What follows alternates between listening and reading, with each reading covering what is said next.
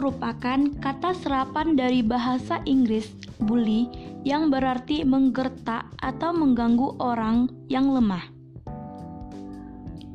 Jenis-jenis bullying. Satu. Physical bullying atau kontak fisik langsung. Dua. Verbal bullying atau kontak verbal langsung. Ketiga.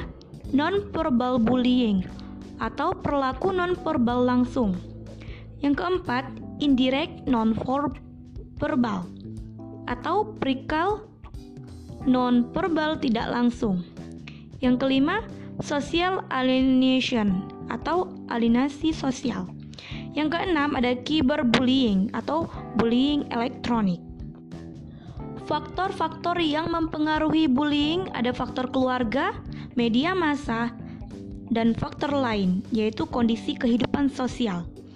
Jika pada faktor keluarga, ini biasanya menyangkut kepada tradisi atau balas dendam karena dia dulu diperlakukan sama, menurut korban. Yang kedua ada men- ingin menunjukkan kekuasaan.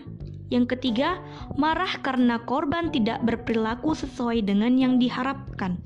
Yang keempat, mendapatkan kepuasan atau menurut korban. Yang kelima ada iri hati.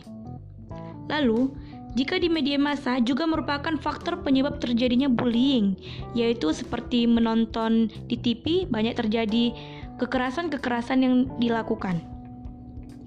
Faktor lain adalah kondisi kehidupan sosial, terutama di kota-kota besar yang selalu terjadi pembulian atau kekerasan terhadap orang lain yang bisa membuat kita terikut dengan kegiatan tersebut.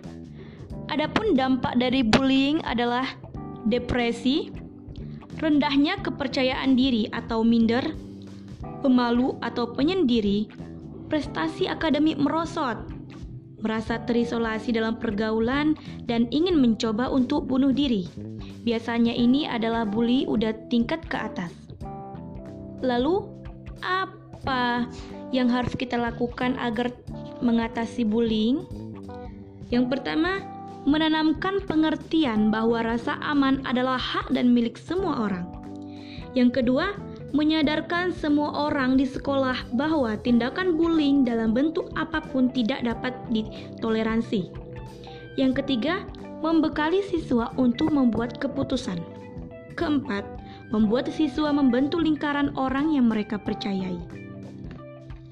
Tapi kita tidak boleh takut dengan hal ini, karena dengan adanya pemahaman moral yang tinggi, siswa akan memikirkan dahulu perbuatan yang akan dilakukan, sehingga tidak akan melakukan menyakiti atau melakukan bullying kepada teman atau orang lain.